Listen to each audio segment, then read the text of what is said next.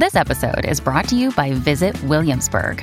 In Williamsburg, Virginia, there's never too much of a good thing. Whether you're a foodie, a golfer, a history buff, a shopaholic, an outdoor enthusiast, or a thrill seeker, you'll find what you came for here and more.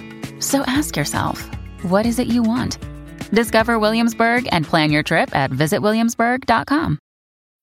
When you need mealtime inspiration, it's worth shopping Kroger, where you'll find over 30,000 mouthwatering choices that excite your inner foodie. And no matter what tasty choice you make, you'll enjoy our everyday low prices, plus extra ways to save, like digital coupons worth over $600 each week. You can also save up to $1 off per gallon at the pump with fuel points. More savings and more inspiring flavors make shopping Kroger worth it every time. Kroger, fresh for everyone. Fuel restrictions apply.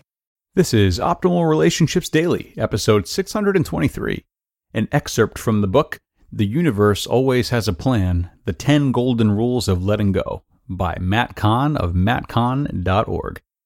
Hello, everybody. Welcome back to ORD. I am your host, Greg Audino, and I narrate relationship content to you every weekday, in case you haven't heard.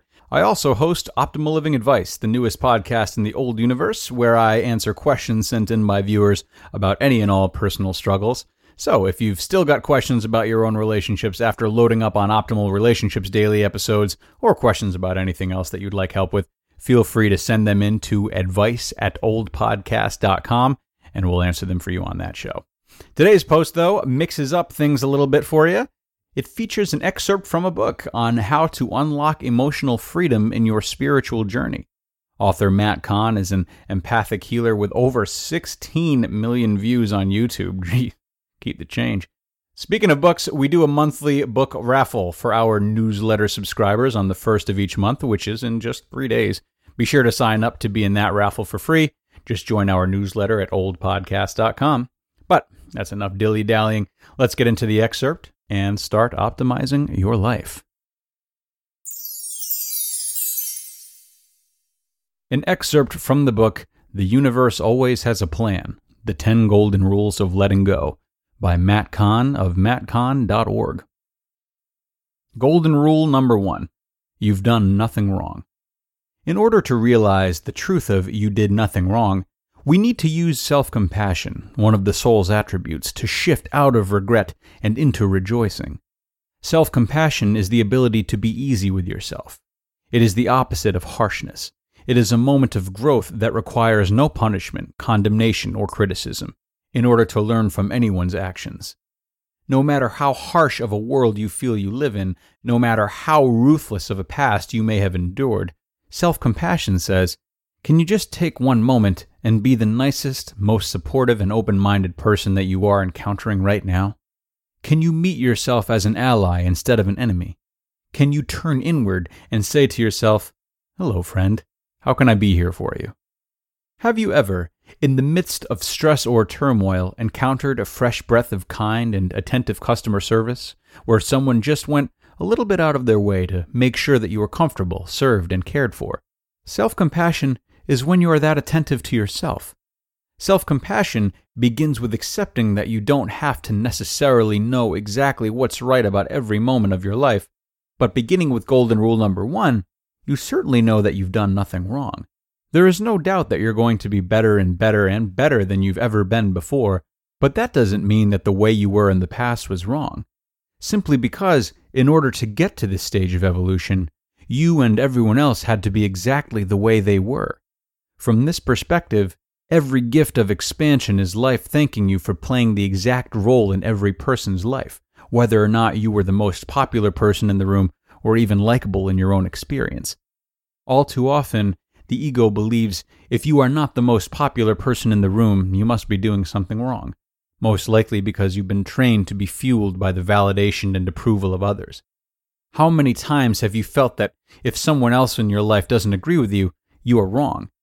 Contrary to this people pleasing mechanism, golden rule number one helps you see if someone doesn't agree with you. It could only be because you both are on two different paths.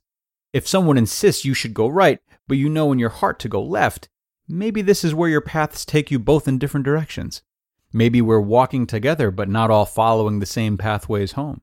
Maybe we're just accompanying one another for as long as we're meant to be because we're all going in the direction of our highest potential, which doesn't always lead us in the same direction. As you may already be starting to realize, it's impossible to see what is right in your reality if you spend time focusing on the things that you've done wrong. While the ego may perceive this golden rule as a bypass of self responsibility, there is nothing to avert, avoid, or overlook at all. Because the ego perceives through beliefs of reward and punishment, it insists you must punish yourself if others report harm or wrongdoing as a result of your choices. Just because you've done nothing wrong, it doesn't mean others are wrong for having their own perceptions of experience. You might not have done anything wrong, but neither has anyone else. Through the eyes of the universe, you don't need to project wrongdoing on yourself and others in order to offer the gift of forgiveness. In fact, the transformative power of forgiveness is prevented from healing your past and the atrocities of other people's experiences when bumping up against the ego's categories of right versus wrong.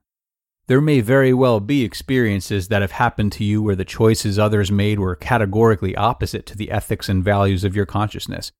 There may be feelings of unfairness, feelings of being taken advantage of, anger toward perpetrators, or resentment against those who didn't listen, believe, or act assertively in your defense.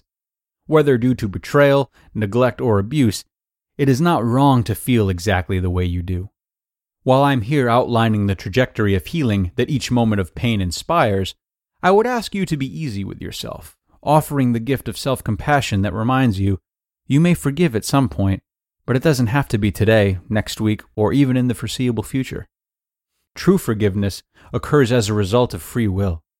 Oftentimes, it is giving yourself the right to not forgive that loosens the ego's inner grip of protection that allows forgiveness to be offered from a more authentic space. Forgiveness isn't a matter of saying any betrayal, neglect, or abuse was deserving.